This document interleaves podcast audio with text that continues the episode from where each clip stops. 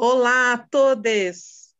Este é o sexto episódio do podcast Ninguém Nos Perguntou, mas eu sou Angélica Moreira. Eu sou Camila Pedron. E eu sou a Sônia Cunha. Hoje nós vamos trazer um assunto bem interessante, que é parte aí de toda a conversa sobre arqueologia. São as instituições de guarda e pesquisa, o tratamento do acervo, para entender um pouco para onde vão né, as coisas que a gente escava. Ai, ai, vamos lá? Vamos, gente. Afinal, o que é que é, o que é, que é isso da instituição de guarda, de pesquisa, de apoio? Já, já virou confusão esse texto para na minha cabeça. Quem ajuda? Que coisa é essa? Que coisa então, é essa? A grosso modo, as instituições de guarda e pesquisa elas vão ser instituições que têm que ser capazes de proteger, estudar e promover a extroversão dos bens arqueológicos. E aí eles colocam que é o trinômio pesquisa, conservação e socialização. E aí sempre surge uma dúvida quando a gente fala isso, que é se eles são museus. E assim, ah, é. né? É, é tudo museu? Eu museu acho. é particular, é privado. Então... Eu, posso ter, eu posso ter um museu, gente? Será que eu posso ter um museu? eu posso ter uma instituição de guarda? então, na minha humilde opinião, eu acho que sim e não. São museus e não são ao mesmo tempo. Porque tem muitas instituições que são museus, mas nem todas. O que acontece?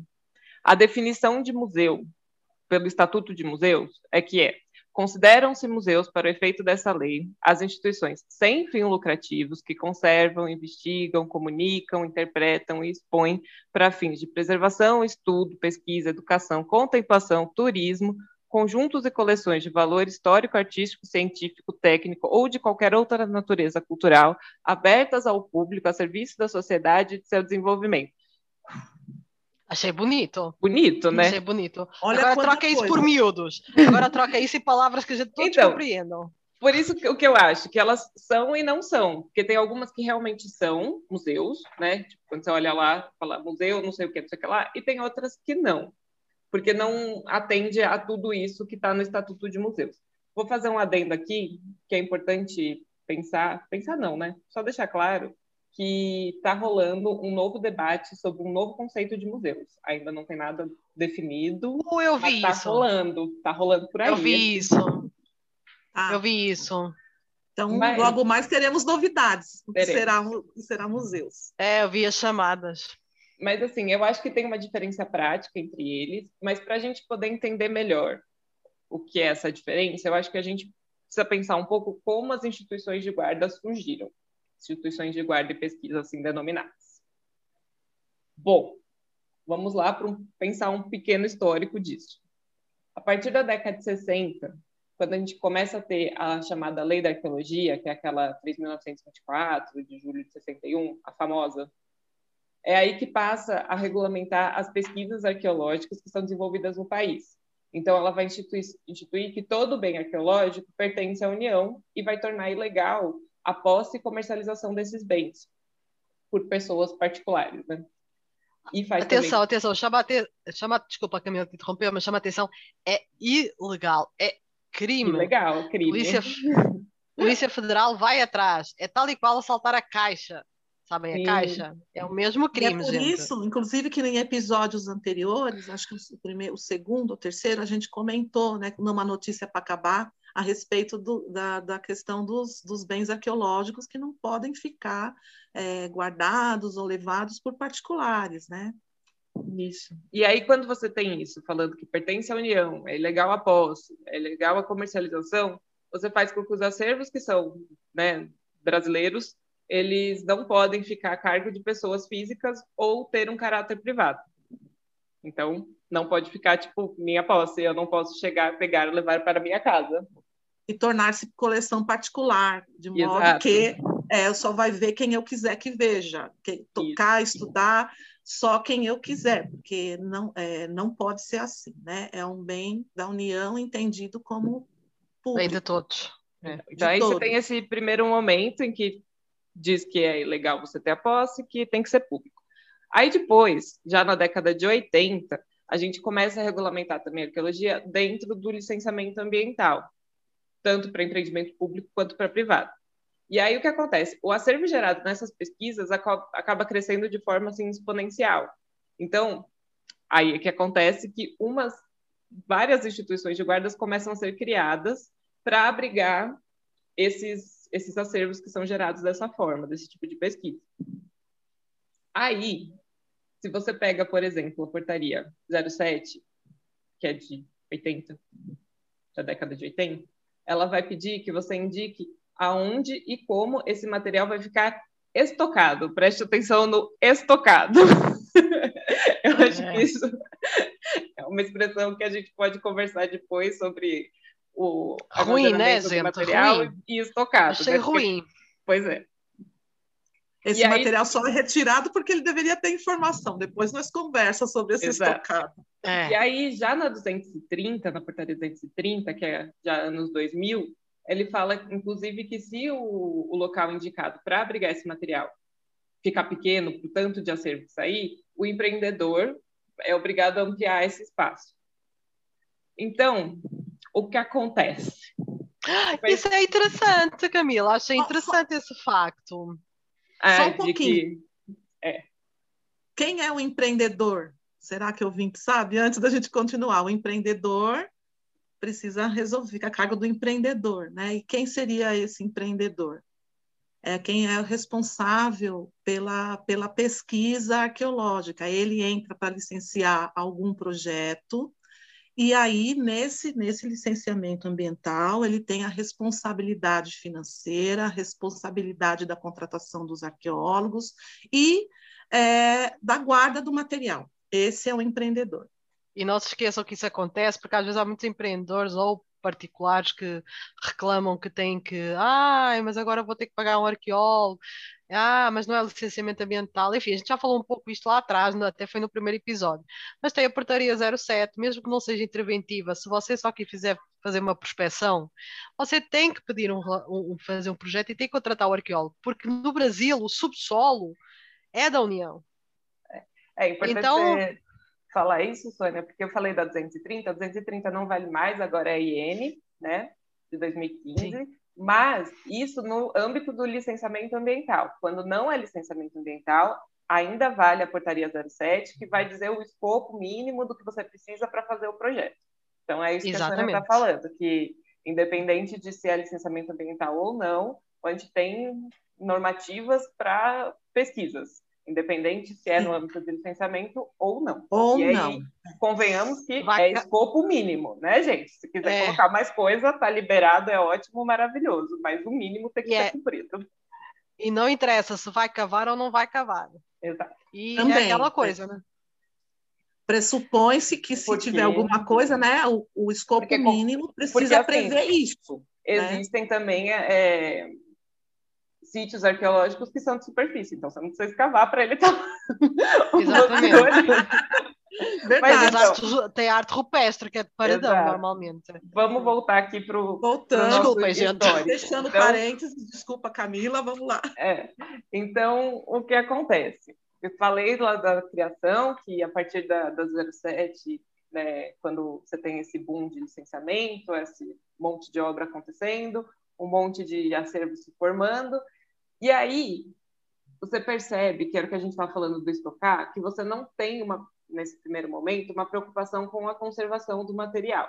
Eu não estou falando isso criticando pesquisadores ou quem foi lá, escavou e etc., falando que essa pessoa não tem a preocupação. Estou falando na legislação, obrigatoriedade, você não tem essa obrigatoriedade de ir lá e fazer algo a mais, pensando nessa conservação.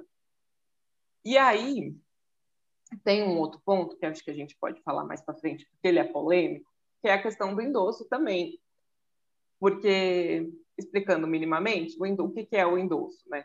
Toda pesquisa arqueológica a gente vai precisar indicar onde esse material vai ficar, que é o que a gente está falando lá em cima, e essa carta de aceite da instituição, falando, ok, eu recebo o material, a gente chama de endosso institucional. E ele, nas normativas que eu já citei, eles são obrigatórios para você protocolar um projeto de pesquisa, para você poder ter uma portaria. Então, você precisa indicar onde para onde vai esse material. E aí, precisa, então, desse endosso. E também não é tipo, estava aqui, vou cavar, acho que ia ser legal ficar em tal lugar, então eu vou falar que eu vou mandar para lá. Não, precisa falar com a instituição primeiro.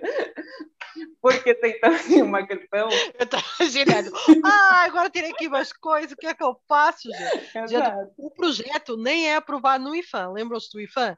Uhum. O IFAM não aprova sem endosso, não adianta. Tudo é. isso é o planejamento prévio para atender é, a legislação e de começo ao fim, né? Tudo que é todo o processo, todas as etapas pelas quais passa a pesquisa, prevista em lei. É Exato. É isso. E aí, esse endosso tem uma questão que a gente também pode falar um pouco mais para frente, que é pensar que ele tem, geralmente, é cobrado um valor por esse endosso. E aí varia se ele é cobrado só a carta, se é cobrado o quanto de material vai ser enviado, então várias caixas, etc. A gente pode falar isso depois, porque não existe uma a normativa. Tá aí é porque não existe uma normativa para essa cobrança, né? Como é a cobrança, o que é a cobrança e etc. Mas é importante lembrar que essa cobrança existe porque o material arqueológico que vai para a instituição de guarda, ele vai para ficar de eterno. Né? A ideia é que esse material seja conservado para sempre. Ou enquanto ele durar, porque a gente sabe que as coisas não são eternas e etc. Mas, enfim, o máximo possível. E aí, para você fazer essa conservação, não é só você deixar lá o material. Então, quando a gente está falando lá em cima, então, mas quando a gente está falando lá em cima de que precisa, de que é necessário você ter um local, indicar um local para ter doce, etc., acontece nesse momento uma situação que é começam a criar galpões ou locais para armazenar esse material e não é pensado nessa conservação. Então você tipo Sim. tem projetos que criam um, um local para abrigar o acervo de uma determinada escavação ou às vezes é, numa universidade fica numa sala de um pesquisador, sabe? Não tem uma preocupação de onde isso vai ficar, né? Tipo, como vai ficar. É só tipo, ó, vai ficar em tal lugar. Então você cria novas instituições. E aí é onde eu começo a dizer que existe essa diferença do museu, porque ele não foi criado pensando nessa extroversão, pensando nessa pesquisa, pensando no que vai ser. Foi criado para estocar esse material. Agora, a conservação do material arqueológico não é estocagem. A gente, às vezes, acaba rolando esse debate ainda hoje, assim, com quem vai contratar o serviço de arqueologia, ou com quem não conhece muito bem e está tratando do tema por algum motivo, falar, ah, mas é só colocar lá, não sei o quê. Não. Quando ele vai para uma instituição, a conservação ela é constante, tem atividades que são feitas de tempos em tempos. Então, a caixa é aberta, vê se tem sujeira, se precisa higienizar de novo, se as etiquetas estão bonitinhas, se a numeração da peça está bonitinha, se precisa refazer a numeração por algum motivo. E aí, tudo isso, você tem um gasto, né? Tem um gasto com material que vai limpar lá a peça, com a escovinha, com o durex. E tem instituições que o único valor que ela vai ter monetário para comprar essas coisas é o valor que ela recebe de endosso. Então, quando a gente fala que o endosso é cobrado, ele não é cobrado só porque a pessoa quer lucrar em cima. Pode ser. Podemos debater e pode ser que em algum momento seja. Mas é, né, o que acontece é isso: tipo, é, as, as instituições precisam desse valor para poder manter e gerir esse material arqueológico. Bom, a questão que é, em 2016, a gente cria é criada a portaria 196. E essa portaria, ela começa a ter esse objetivo que é padronizar, monitorar e gerir as atividades de conservação de patrimônio arqueológico. Então, ela vai definir parâmetros mínimos a ser atendidos pelas instituições de guarda, pelos pesquisadores e o IFAM também poder fiscalizar. Acontece que, como a gente está falando anteriormente, o IFAM continua sendo responsável pelo material arqueológico, mesmo não tá não estando na mão dele, assim, né? Tipo, não está na sede do IFAM o material arqueológico, continua sendo responsabilidade deles né, como é bem da União, eles são o órgão que regulamenta, eles são responsáveis pelo material arqueológico. E aí, nessa portaria 196, então ela, além né, de criar os critérios mínimos, ela também vai criar o chamado Cadastro Nacional de Instituições de Guarda e Pesquisa, porque é o IFAM puxando de volta a responsabilidade dele de falar, bom, essas instituições que foram criadas por N motivos, agora tem critérios mínimos para seguir e eu vou cobrar que isso seja feito. Então, quando essa lei é criada, tem as instituições que já existem tiveram um tempo, acho que de dois anos, mais ou menos, para é, regulamentar anos. as coisas para atender esses critérios mínimos que estão denominados na portaria. E, gente, é realmente critério mínimo, assim, né?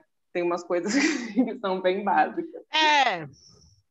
E é, aí... mas há pessoas que acham que é muita coisa. Ah, é, é que, assim, comporta, é outro né? assunto, né? Que é outro assunto. As instituições de guarda, né? É, museus, a gente é, arquivos, em alguns momentos a, a, questão da manutenção né, da, do material arqueológico, da revisão, da, do cuidado, tratamento, ele às vezes se aproxima ao que faz também a arquivística, né, a metodologia da arquivística de guarda, de cuidado com o material, porque é entendido como informação. Tudo isso é uma, eu vou dizer assim, é uma outra, seria um outro podcast, até mais de um, uhum. para dizer também que as instituições de guarda, os museus, os arquivos, às vezes é, as coisas estão lá, você não tem as condições mínimas, ou mesmo a pessoa, isso não é culpando nenhum museu, ou muito menos instituição de guarda. Você tem alguém lá que não tinha nem esse preparo. Então, o IFAM, talvez, para também nivelar isso, como é que a gente, o escopo mínimo de cuidado, né? E aí depois a gente vai ter CISEM, vai ter outras, outros órgãos que vai começar a organizar isso, e eu estou falando é, quando eu falo do CISEM, estou falando do Estado de São Paulo, pelo que a gente sabe, né? Para que haja é, é, também um repertório de conhecimento, de treinamento. Então, tem tudo isso acontecendo junto, que é só um abre e fecha parênteses, né? Então, é, não é o escopo mínimo, também teve que levar em consideração todo esse contexto de, das instituições que trabalham com o material, é, seja documentos é, escritos, sejam os materiais arqueológicos, nós estamos tratando dos arqueológicos, mas que as pessoas que estavam lá, os espaços nem preparados estavam. Né? Você era uma, uma estocagem mesmo. Isso pode ser estendido, inclusive, a outras, outros materiais, é. tá? pelo contexto histórico disso.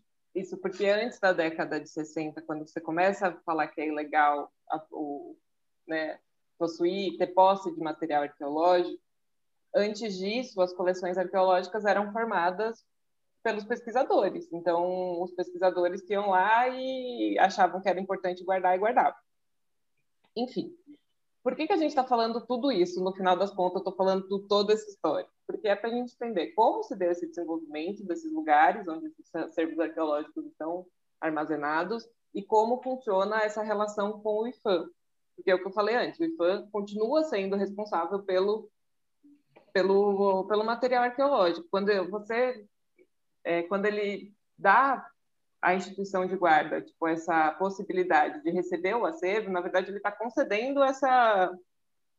essa não sei nem como dizer, tipo, tá concedendo. Essa tutoria mesmo, essa guarda, é, tá né? Tá essa honra. Porque é, não tem como esse órgão manter tudo no próprio sede do IFAM, por exemplo. É, fora que é para ficar próximo à população Exato, que se identifica né? com esse acervo, né? Sim a, a, a ideia também é que esses acervos nunca saiam da região onde eles foram encontrados. Então, se possível no município, se não possível, pelo menos no estado, né? Exato. E aí, então, tá dentro do, do escopo do IFAM, vamos dizer assim, é, coibir danos e ameaças ao patrimônio, né, entre outras irregularidades, e aplicar sanções previstas em lei em caso de problema pessoal. Aí deu ruim, eles podem aplicar multa, pode pedir algum tipo de reparação. E também eles podem falar: olha, aqui não tem condição mais, vou levar embora, vou levar para outro lugar. Isso é muito difícil de acontecer. Geralmente, eles, quando fazem a fiscalização, eles pedem para a instituição se adequar, dão um prazo para a instituição se adequar. Acho que isso só deve acontecer em último caso, quando a instituição fala: olha, realmente eu não tenho condição, não vou conseguir fazer o que vocês estão me pedindo, então vamos arrumar outro lugar. Então, é. acontece. Pode acontecer também de pedir é, mudança de instituição, quando, por exemplo, por algum motivo, quando foi feita a pesquisa, foi para uma instituição que é longe da, sei lá, do município, porque não tinha ou porque não sabia que tinha. o município pode conversar com outra instituição e eles pedirem para para fazer essa troca, pode acontecer esse é. tipo de coisa. Desde que, óbvio, sempre o IFAM tem que ser notificado, tem que pedir autorização e etc. É. é importante dizer também que as instituições de guarda que já deram endosso, quando teve a, o cadastro, né, quando surgiu o cadastro, todas elas foram para esse cadastro e aí teve esse tempo se adequar e a fiscalização acontecer. Mas é possível você cadastrar a sua instituição como uma instituição de guarda. Então, sei lá, eu tenho um museu e eu falo, eu quero receber material arqueológico aqui. Então, vou pegar o 96, vou ver tudo que precisa, e aí eu vou seguir os passos que tem na própria 96 para pedir para o IFAM me colocar como, como instituição uma de guarda. instituição cadastrada. Isso. Hoje, no Brasil, segundo esse cadastro, a gente tem 287 instituições, sendo que dessas, 54 até agora foram consideradas inaptas e 112 ainda estão em processo de fiscalização. Então, tem bastante instituição por aí. O IFAM tem um trabalho gigantesco para ir fiscalizar esses espaços. Tem muita Sim. coisa para ser feita nas instituições, né? Como eu disse do histórico anterior, né? Tem instituições que foram criadas do nada, assim, para receber um acervo. Não foi não foi ninguém preocupado com como isso ia se manter lá para frente, porque era o objetivo só estocar o material. E é basicamente esse o nosso histórico, e é por isso que eu digo que nem toda instituição de guarda e pesquisa é o mesmo que museu. Tudo Sim, isso para comprovar o que eu venho dizendo. É, é, não, e eu vi que né, na, pensar para estocar, né, o, o, que a gente comentou, estocar entre aspas, estocar material arqueológico. Eu já vi a diferença na definição do museu, a gente está falando de tempos também diferentes, né, não só, eles não são, acho que, contemporâneos a definição para as instituições de guarda lá e, da, e do museu. O museu tem dentro da, da do escopo de, definição, escopo não, da definição, o tratamento, né? A extroversão de informação, tem uma série de coisas, é, mas que é, para a instituição de guarda, acho que a princípio, quando falou de arqueologia, foi de estocagem, né? Não pensou o objeto arqueológico como também um, um, um elemento de informação, né, capaz de trazer informação e que precisa de tratamento. É, é... principalmente a parte de também de exposição, né? A maioria, da, a maioria não. Algumas instituições de guarda não têm é, salas apropriadas para expo, exposição é. de material, não tem um educativo dentro, né, trabalhando junto. Então, eu acho que tem essas questões também, né? Apesar de Sim. que é importante lembrar que o, a ideia da, da instituição de guarda é sempre pesquisa, extroversão e esqueci o, o outro. pesquisa, conservação e socialização, né? Os termos corretos, vamos dizer assim. Sim. E aí eu acho que a gente pode conversar um pouco também sobre essa conservação, né? Sobre esse tratamento do, do acervo, né? Material arqueológico porque principalmente entender que o acervo arqueológico, quando a gente fala acervo arqueológico, não é só o material em si, né? não são só as peças coletadas, é. mas todo o que foi reunido durante a pesquisa. Então, tem registro de campo, tem amostra de solo, tem toda a documentação, tem fotografia, tem croquis, tem mapa, tudo isso faz parte do acervo arqueológico e até a chegada dele na instituição de guarda, quem é responsável por ele é o arqueólogo responsável pela pesquisa. Então, quando eu for lá e peço autorização para escavar, eu estou me comprometendo a cuidar desse material e deixar ele são e salvo do momento que eu tirei até o momento que ele foi entregue na instituição de guarda. Eu sou o tutor legal, vamos dizer assim. Sim. Meninas, é, e por que, que é importante não, é, que não é só o material arqueológico que foi escavado que precisa para a instituição? Por que, que precisa aí o caderno, o diário de campo do arqueólogo? Por que, que precisa aí os croquis? Qual é a relação fundamental entre isso para ir junto, para se receber o pacote todo?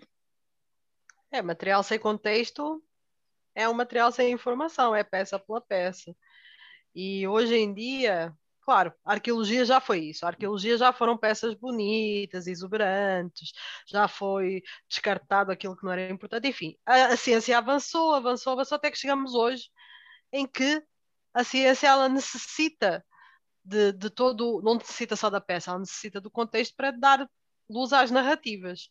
Então é sempre necessário que o material arqueológico seja acompanhado por todo o material gerado da pesquisa, né? os resultados nós sabemos que normalmente tem licenciamento ambiental ou então aquelas pesquisas feitas por privados que não são de licenciamento ambiental, por vezes nós os resultados não são tão profundos, enfim, tem um diagnóstico, né? diagnóstico das peças geral e depois esperando que alguém no futuro, uma, numa dissertação ou num mestrado, doutorado, enfim, pegue nisso para fazer essa, esse desenvolvimento. Mas é necessário que esse material fique, é, seja bem curado, seja analisado, seja a informação gerada, as informações que forem geradas em campo e em gabinete sejam anexadas ao material para que depois outras pessoas possam estudar, né? porque todos os dias nós descobrimos coisas novas. Há coisas que. E cada pesquisador tem um olhar, né, gente? Eu, eu vou à procura de uma coisa, a Angélica já vai à procura de outra e a Camila vai à procura de outra coisa. Uhum. Então é necessário que tudo fique, né? É, junto. Sim. Uma e, família. E é importante também dizer que para depositar esse material né, na instituição de guarda, entregar lá, o material tem que, além de coletado, ele tem que passar por um processo de curadoria análise e depois só entregue, né? Tipo, uma análise, como a Sônia falou, não, não precisa ser a análise mais profunda que o material já teve na vida, mesmo porque a gente sabe que não é possível, né? Nesse, principalmente, acho que nenhuma das, mesmo quando não é licenciamento ambiental, né? Eu acho que esgotar a informação de um é. acervo é meio que impossível. É impossível. Seria arrogância nossa, né, como Exato. pesquisador, achar é. que vai esgotar. A gente vai fazer, como a Sônia falou, eu tenho um olhar, você tem outro, Sim. Sônia outro. Mas... Se nós três pegássemos o mesmo material, seria coisa diferente. Mas a gente entende. Eu vou chegar lá e dizer toda a verdade. Sim, mas a gente entende que no contexto de licenciamento ambiental, a gente faz uma pesquisa mais para fazer uma contextualização geral do sítio, por que, que aquilo é importante, por que, que a gente está fazendo o resgate desse material. Então, acaba realmente, como a Sônia costuma dizer, nós somos médicos gerais. Depois é... encaminha para especialista. É. vai lá o cara, vai lá o dermatologista que vai ver lá o, o coração X, o acabamento Y, enfim. Exato. E eu acho interessante que eu falei curadoria, né? E eu acho que uma informação interessante da gente falar é que a curadoria para a gente, né, para arqueólogos, não é o mesmo que a curadoria para museólogos. Quando eu falo de curadoria, eu estou falando do processo de higienização, de numeração, de armazenamento do material. Geralmente, quando se fala em curadoria em termos museológicos, é a parte de que vai escolher as peças para exposição e é. coisas desse tipo. Então, elas não são exatamente a mesma É, coisa. a curadoria é, com cunho museológico, ela vem da curadoria, curadoria artística, né? De você escolher peça, é. né? Alguém que é um especialista que escolhe é. o que, que vai ser exposto, enfim. O museu também se é, usa esse, é, a curadoria com esse sentido. O nosso é, é mais para conservação do material, né? Conservação e liberação. E também, né? São etapas importantes para a conservação, essa etapa de higienização, numeração, como ele vai ficar armazenado, e não é uma coisa simples, né? Não é é, é uma ciência também, uma ciência à parte estudar essa é, parte. Gente. Não é só tacar na água e pronto, né? Inclusive, é, gente, não. se tiverem, é, se tiverem muitas... por favor, não. É, não. também tem, o, tem a questão dos nossos colegas conservadores, que eles podem, só para dizer, né, o conservador especializado em material arqueológico, não um conservador qualquer, gente. Não é o cara que vai ali e faz o restauro de umas, de umas, de umas pinturas e tal. Cada, Sim, né? cada, cada, um na sua especialidade. Né? Até é bom que seja um arqueólogo que se vá especializar em conservação e restauro, porque, enfim, a acessibilidade já é outra. É, tem essa preocupação Sim. que a gente está falando com os dados, né, com o contexto, com a informação que as peças trazem, né? Porque, como eu falei, não é só tacar na água, porque existem inúmeras análises podem ser feitas com material que precisa que o material não, não tenha tido contato com Passado, água, com sim. luz, com, com produto químico. Então é importante. Ele tenha retido, é... né, as condições originais que estava nele quando Exato. você tirou, né? Tem que estar tá retido nele. Na hora que você lava aí, Deus do céu, né? Ou esfrega demais, você pode arrancar uma série de coisas. E sim, mas é, as especialidades é, o arqueólogo está se especializando para isso, se for o conservador, né, ter esse olhar atento e buscar é, metodologia e esse repertório grande né, de, de informações que são elas não são importantes só, elas são essenciais, né? Exato. Porque se vai ficar na guarda, se eu perder a informação naquele fragmento de cerâmica, naquele conjunto, você a interpretação daquilo você jogou fora, né? Então não adianta ela estar tá brilhando na vitrine. Inclusive que a gente está falando do, da conservação ad eterno, né? A ideia de que isso dure bastante e de que as ciências avançam e que muita coisa que pode ser analisada, às vezes a gente não sabe agora, mas no futuro sabe. Que é, Sim. por exemplo, o DNA, alguns, alguns é, análises desse tipo, que não se sabia como fazer antes, agora se sabe e podia ter sido perdido em alguns, deve ter perdido em vários lugares, mas em alguns É. casos você pode perder porque você não teve uma conservação adequada. Por exemplo, É, datação, datação por termoluminescência, você vai deixar entrar em contato com a luz, pronto, acabou, você não vai mais fazer essa datação, não tem o que fazer. Você deixou o contato e já contaminou a amostra, vai afetar. E aí coisas que não se sabia antes, sabe agora, então todo cuidado é pouco, quando a gente fala. Sim. Parece que é chato, de ah, mas por que, que não pode? Por que, que isso? Por que, que aquilo? Por que isso? A informação que você tem na peça pode variar, pode, você pode perder a informação e aí perdeu, tchau, tchau. Perdeu para sempre, você não consegue voltar com essa informação. Eu queria É. fazer uma pergunta. Ah, desculpa, Sônia, fala. Não, não, tá tudo. Não, eu ia só dizer, não, sim, muito bem dito, Camila. Yay, é isso que eu ia dizer. É, no- da escavação até é, o processo de análise, tudo é o mesmo é o mesmo arqueólogo ou tem alguma coisa parecida com aquela corrida que passa o bastão? Como que é isso? Olha, Fordismo, eu né, gente? é, E por isso, Isso a é- importância também dos registros, né? é. Essa é uma coisa meio polêmica. Eu sou a defensora que, assim, quem é responsável pela pesquisa, ou seja, o arqueólogo foi lá e escavou, não o arqueólogo que é o coordenador-geral, gente, porque toda a gente sabe que o cara que está em campo é que faz a coisa. É, eu acho que o, o arqueólogo que está em campo, ele já começa a construir é, toda uma narrativa a partir do campo, né? olhando os materiais, é óbvio que ele não vai ter acesso ao material curado e poder fazer mais inferências, mas ele já tem um conhecimento prévio. Aí eu acho importante é, não ser ele a fazer a curadoria, tudo bem, não, não tem necessariamente que fazer ele a curadoria, mas ele acompanhar a curadoria. Inclusive, tem aquela coisa muito polémica que é a questão do descarte, que o IFAM até hoje não se manifestou sobre isso, mas que, enfim, que existe essa. que fica. Não é que fica à rebelia, mas é, um- é uma coisa meio. uma área cinzenta, né? É. E, e quem faz a análise também. Então eu acho que. Porquê? Porque É aquilo que a gente contexto na tava- cabeça, né? É exatamente a peça, a, a peça, eh, e como ele vai ter uma, uma, uma corresponsável da escavação, né? ainda que existem outros arqueólogos, mas tem sempre o responsável de campo, o coordenador de campo. Ele vai ter, uma, vai ter um conhecimento mais amplo. Aí, quando, na, na época em que se fizer a higienização, em que se fizer a curadoria, que se fizer começar a reconstituir os conjuntos etc., de repente, a estratigrafia, que normalmente nós fazemos por amostragem, né?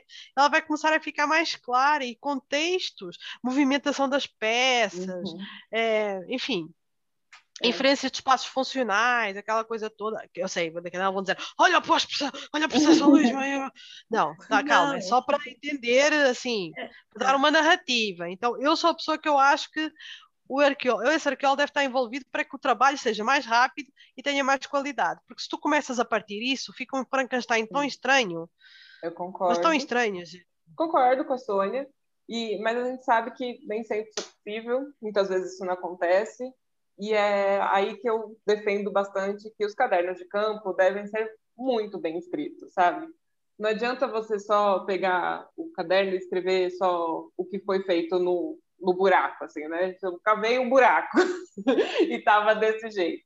Não, é importante que nesse caderno de campo tenham as observações gerais. Então, foi feito tal coisa perto de, de tal lugar, a gente escolheu isso por causa disso, nesse local apareceu tal coisa, mas estava meio esquisito, sabe? O solo estava meio movimentado. Então, deixar bem claro tudo que você está pensando ali naquilo não é informação inútil, sabe? Escreve, deixa anotado, porque é isso. Depois, se ocorrer a segmentação desse trabalho, a pessoa que for fazer né, a parte da análise vai poder pegar esse registro e falar: nossa, mas isso aqui não está batendo, né? Tipo, sei lá, tem uma louça no meio de um sítio lítico.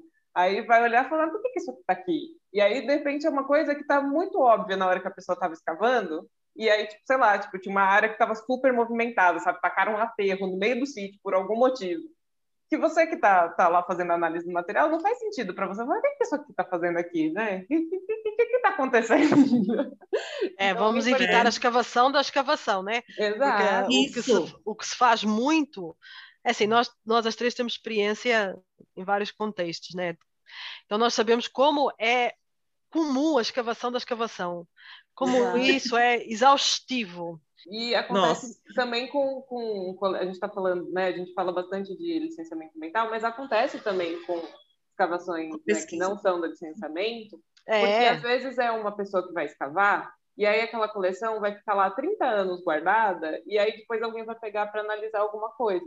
E quando isso acontece, Sim. a pessoa não sabe o que está acontecendo direito, porque tipo, as, os relatos da escavação estão meio, sabe, miudinho. É. Então é bom, é. anota tudo, gente. Não é informação ruim, não. Anota lá.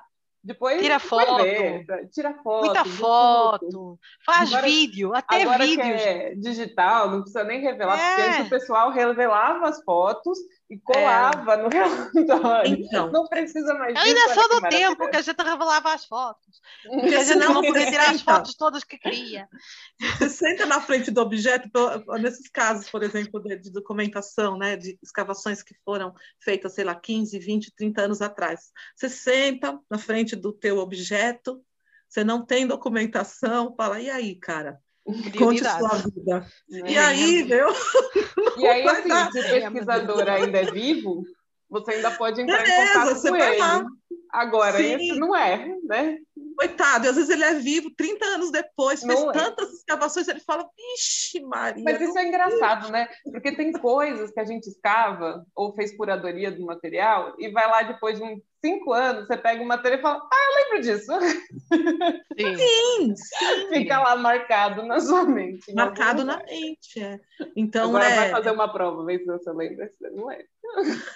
Jamais, jamais. Tudo isso tá, tá aí, né, para a gente é, refletir, ver a, o quanto é, toma tempo e, e, pesquisa e o quão relevante é. A gente fala das leis, né, para dar esse histórico, tal, mas a relevância disso, né, como informação. Mas a gente vai ter outros, é, a gente vai ter outros podcasts destrinçando isto. Isto é só um, uma pincelada, parece muita informação em pouco tempo, mas a gente vai ter outros, outros momentos. Eu acho que só é... antes da gente encerrar, apesar de nosso papo poder ir longe, é, eu acho que a gente podia falar um pouco sobre esse potencial de estudo que tem nas instituições de guarda. Né? O que, vocês acham disso? Sim, eu acho, eu vou, eu vou, eu, eu, eu para mim, as instituições de guarda de todo o país, elas são detentoras de retalhos de uma manta que compõe o conhecimento arqueológico e histórico. Só que elas não, não conseguem articular, primeiro por essa falta de informação ou formação das pessoas que estão lá, por falta de pessoas que estudem. Se nós começássemos. Faz muito lembrar aquela história dos documentos, também na história, que estão lá guardados nas caixas e que de repente a pessoa saca um documento do século XVIII e descobre uma coisa maravilhosa. Enfim, é a mesma coisa com o material uhum. arqueológico.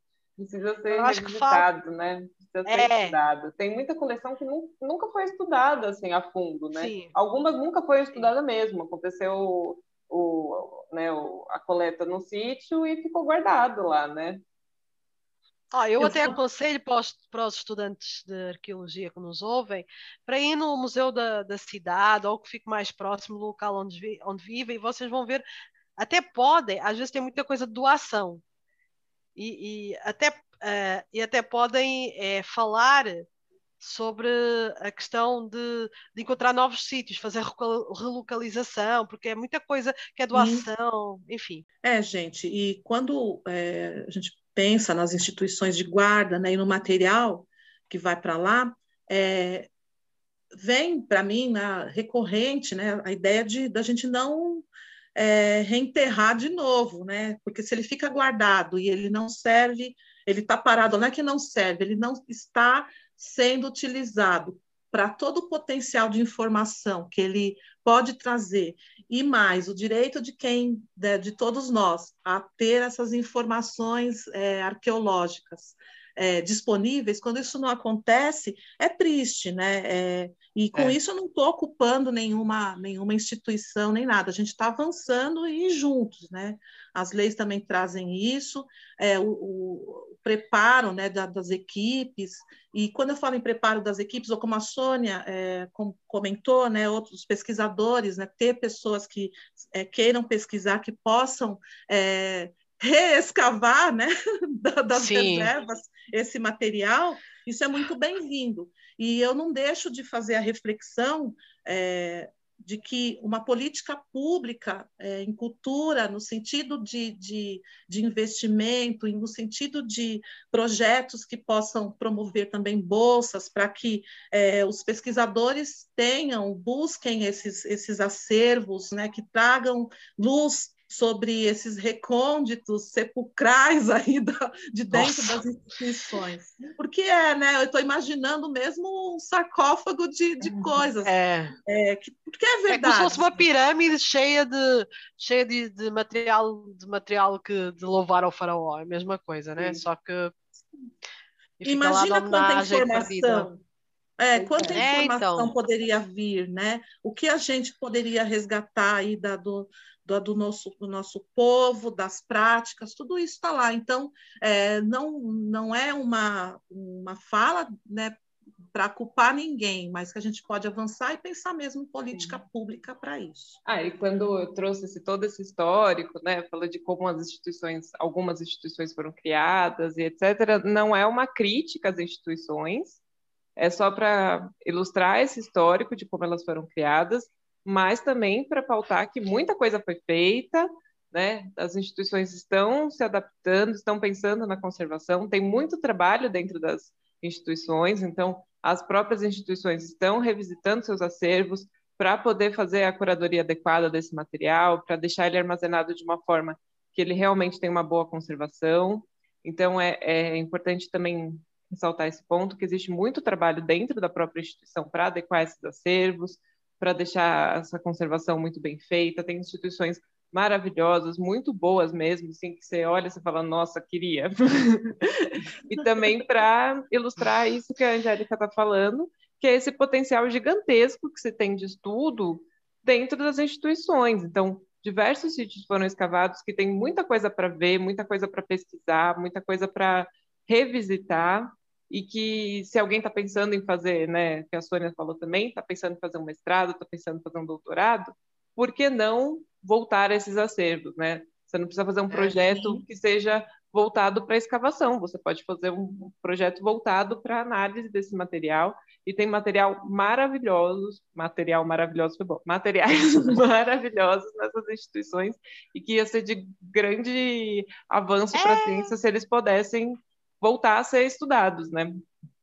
Até a questão, de, até a questão da, da graduação, quando tu entras, ah, eu quero, eu acho que eu gostava de ser arqueólogo, eu quero, às vezes, na iniciação científica, na graduação mesmo antes de começar, fala com o professor numa universidade, tenta pedir orientação, vai no museu que fica Sim. mais próximo, começa, essa, começa esse movimento, né? E, inclusive, Sim, pode ser, às vezes um TCC. É, para é. extroversão, né? Para extroversão Sim. desses acervos. Então, Sim. pensar e falar, ah, vou usar o meu, meu ilustrado para fazer, sei lá, um catálogo da instituição X que tem aqui na minha cidade, para ficar público. Sim. Porque, né, as instituições estão tentando fazer, como a Angélica falou, falta muito incentivo também de políticas públicas é, voltadas é, para é. isso.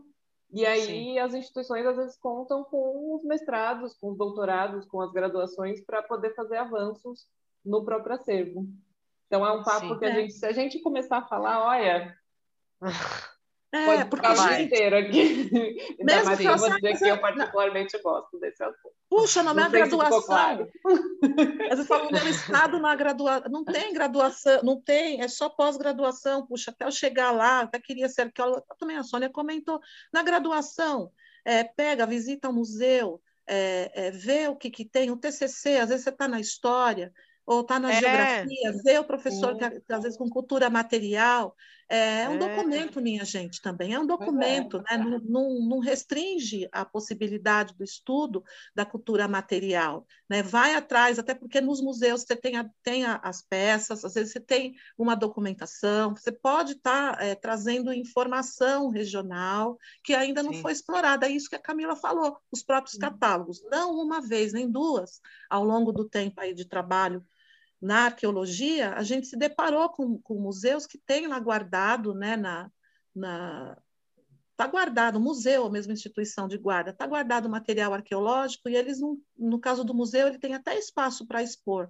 mas ele não tem é, interpretação, não tem uhum. é, do material é, arqueológico. Não dá para você um expor um caco de cerâmica ou um, um artefato lítico sem um, uma, uma explicação né, pautada na ciência tal. Então, busca isso, é possível. Né? Inclusive né? de doações, e... né? Às vezes foram feitas doações Sim. de acervo. Sim, as doações. Não tem o contexto, mas ainda dá para ser estudado, né? Ainda dá para. É, tentar apurar, né? Com é. as é, às vezes você pode não saber tudo sobre a peça, mas você, uhum. se você sabe é, é, da onde, quem doou, o que veio, você faz essa, esse histórico, a própria peça publica alguma coisa, é, os pesquisadores que são feras naquele tipo de material, quando eles uhum. olham uma publicação dessa, isso, é, como eu quero dizer, ecoa por todos os cantos e faz com que o conhecimento ande, ajuda as políticas públicas nesse sentido a acontecerem, porque as pressões, política pública não se cria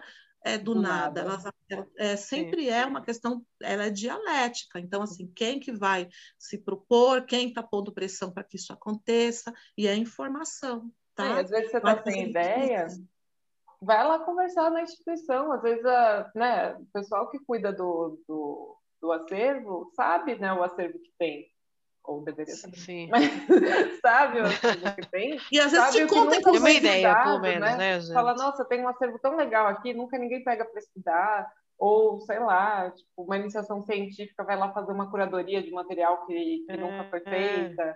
Então, Sim. tem coisas para ser feitas, tem muito, muita coisa para ser feita, muita coisa para ser revisitada. Tem coisas que quero estudar, sei lá, quero fazer análise de datação de algum material que não foi feito. Então, tem coisa para ser feita. Então, vamos visitar as instituições, vamos pegar esse acervo, vamos lá, gente. Sim, sim. vamos, vamos reviver. Vamos, vamos. reviver. E agora, vamos para o Quem Parou no Meu Quiosque? Bom, gente, no Quem Parou no Meu Quiosque desse episódio, eu trouxe um, olha, é uma pérola da, do humor pensando é, na arqueologia. É o Manual do Blefador. Tudo que você precisa saber sobre arqueologia para nunca mais passar vergonha, para nunca passar vergonha, aliás. É, o Manual do Blefador ele foi publicado, é, ele é uma publicação da, da Ediouro, no Brasil, da década de 90, final da década de 80 para a década de 90. Mas, originalmente, ele é uma publicação é, inglesa, tá? E quem escreve sobre arqueologia é o arqueólogo britânico, o Paul Ben. Gente, isso aqui é uma delicinha de ler e traz umas coisas assim que é, bastante hilárias, mas como é um arqueólogo que escreve, é gostoso porque ele, ele ilumina pontos também da própria arqueologia, né? da, do ser arqueólogo, da proposta é, é, metodológica, enfim, só que com, é, com bastante graça e riqueza. É, é lógico que da década de 90 né, para cá, algumas coisas também, né? Não estou dizendo que ele é um manual para arqueologia desse jeito, né? Isso aqui é para ser engraçado. Não vai comprar tem... e vai escavar, né? É, e é, e é contexto, tem um contexto é. temporal aqui também, né? E o Poben é um, um, um arqueólogo é, relevante, né? No contexto da, da, da ciência. E aí, assim, o, eu vou dar assim umas pitadinhas só para vocês terem uma ideia. Assim, é no originalmente, o Manual do Blefador sobre Arqueologia, ele foi escrito em 89, em 1989, pelo Colben. E ele foi publicado no Brasil em 1993. Então, dito isto, o sumário dele, né? Bom, introdução, o que é arqueologia, ser um arqueólogo, tipos de arqueólogos, arqueologia de campo, encontrando sítios, escavação, leis fundamentais, levantamentos topográficos, resgate, os especialistas, datação, interpretação, maldições, fraudes, arqueologia impressa, estratagemas, alguns nomes para conhecer, campos de especialização, arqueólogos famosos e glossário. Então, se você olhar aqui, né, tirando uma outra coisa como maldições, fraudes, o resto são todos termos é, bastante conhecidos do, do, dos arqueólogos, né, para pensar arqueologia. Aí ele fala: o que é arqueologia? Se história cascata, arqueologia é sucata. Começa assim, tá? O outro trechinho aqui que eu peguei é sobre arqueologia impressa, tá? Então, vamos ver o que, que não, não, lógico que são só é menu degustação, tá? Estratagemas, aqui na, no capítulo que ele fala da arqueologia impressa. Evasivas, uma regra básica para blefadores em publicação arqueológica é evitar dogmatismo e encher seu trabalho com talvezes e possivelmente o que proporciona maior chance de bater em retirada de forma organizada e digna em caso de ataque ou em caso de provarem que você está errado. Ele fala isso. É. Enchendo, a estratagema enchendo. Outro estratagema em publicações consiste em incluir muitas listas e tabelas que ninguém se dará ao trabalho de verificar ou ler, mas que servirão para fazer seu trabalho parecer acadêmico e completo.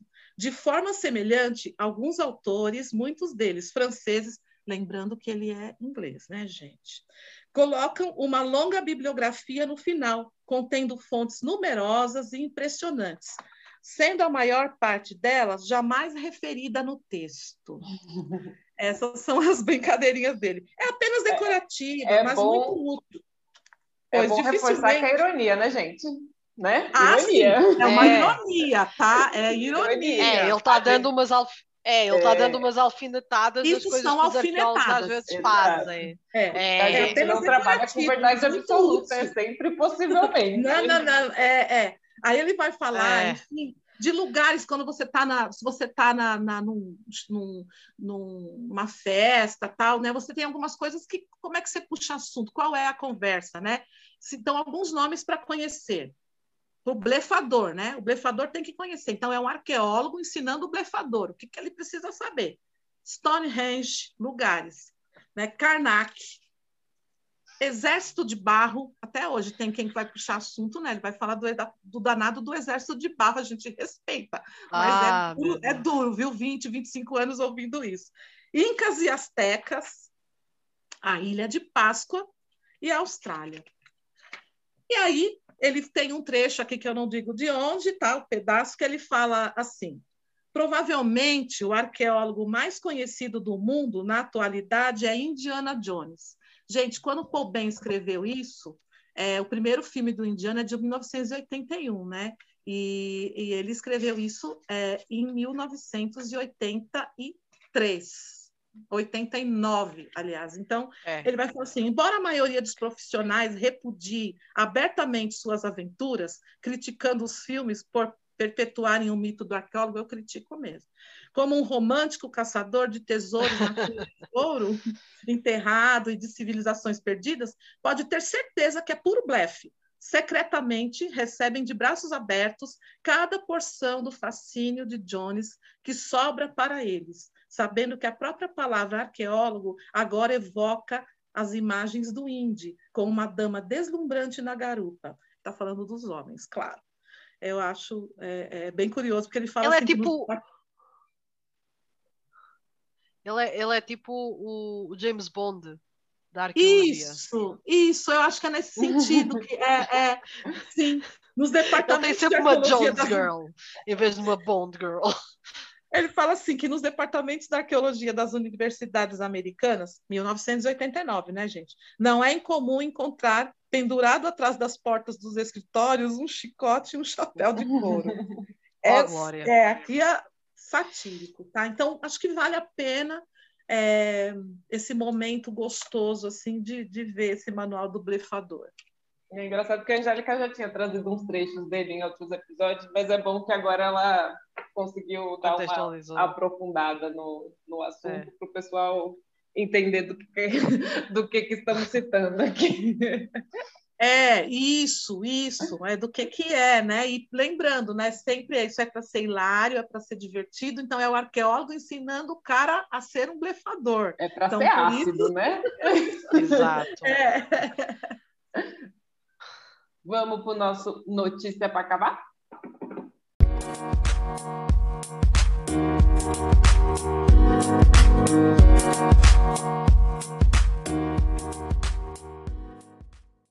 Hoje eu quero trazer uma palavra iluminada.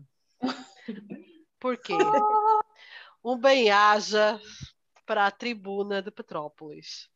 Que coisa tão específica, Sónia, tu trouxeste hoje. Sim, amigos, é verdade. Porque o título da matéria é sobre. Bem, a matéria é sobre arqueologia, né? E o título é Planejamento para evitar problemas. Dois pontos. Escavação na obra da Catedral conta com arqueóloga. É na vida. Acho que é a primeira vez que eu vejo um título tão bonito e tão verdadeiro, gente. A Catedral de Petrópolis está passando por obras de revitalização e eles, ao longo da matéria, explicam a necessidade da arqueóloga lá e do planejamento prévio da arqueologia. Olha que Trata bonito. a arqueologia como algo preventivo. Ela está lá. Não é bonito, gente, eu não é acho, é poético, não é correto, não é isto.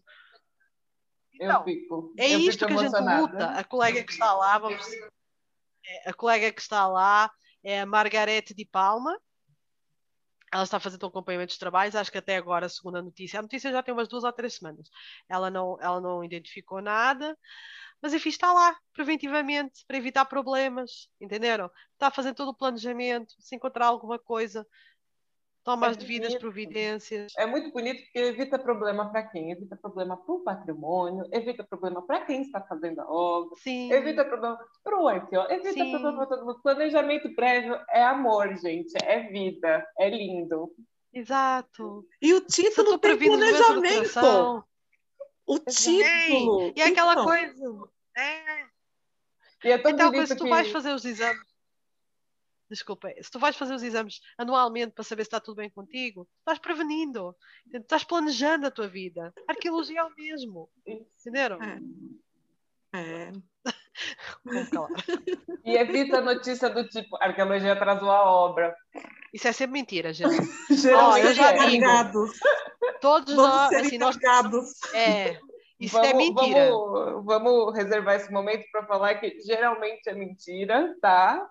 Porque não existe. se tivesse é. seguido o que precisa ser feito, não atrasava, tá? Não ia precisar e... parar a obra para chamar a arqueologia, porque já ia ter contratado a arqueologia desde o princípio.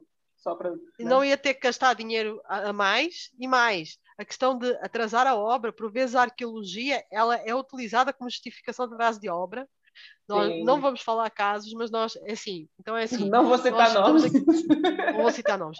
Nós estamos aqui para colaborar e no, nós estamos falando, claro, na parte da, da, arqueologia que se faz na preventiva, na parte Exato. do licenciamento ou não licenciamento, né? não na parte académica, que é outro tá campo. de obra, né? No caso. É, uhum, então é uhum. é assim, a arqueologia é nossa amiga, entendeu? É nossa amiga, é amiga de todos. Bem haja Tribuna de Petrópolis. Legal, pessoal. Nosso papo foi bom, eu gostei. Falei bastante. Obrigada, se empolga com o tema. Mas, é o episódio da Camila. Aí. Este é o episódio da Camila. Muito legal, gente. Gostei. Obrigado a todo mundo que ouviu a gente até aqui. Se tiver dúvidas, perguntas, é, esclarecimentos ou comentários, estamos à disposição, como sempre. Nossas redes sociais estão aí para isso, estamos abertas. E é isso. Confete também, a gente gosta de confete, se quiser fazer confete. Yay! Tchau, pessoal. Tchau! Tchau, gente. Tchau.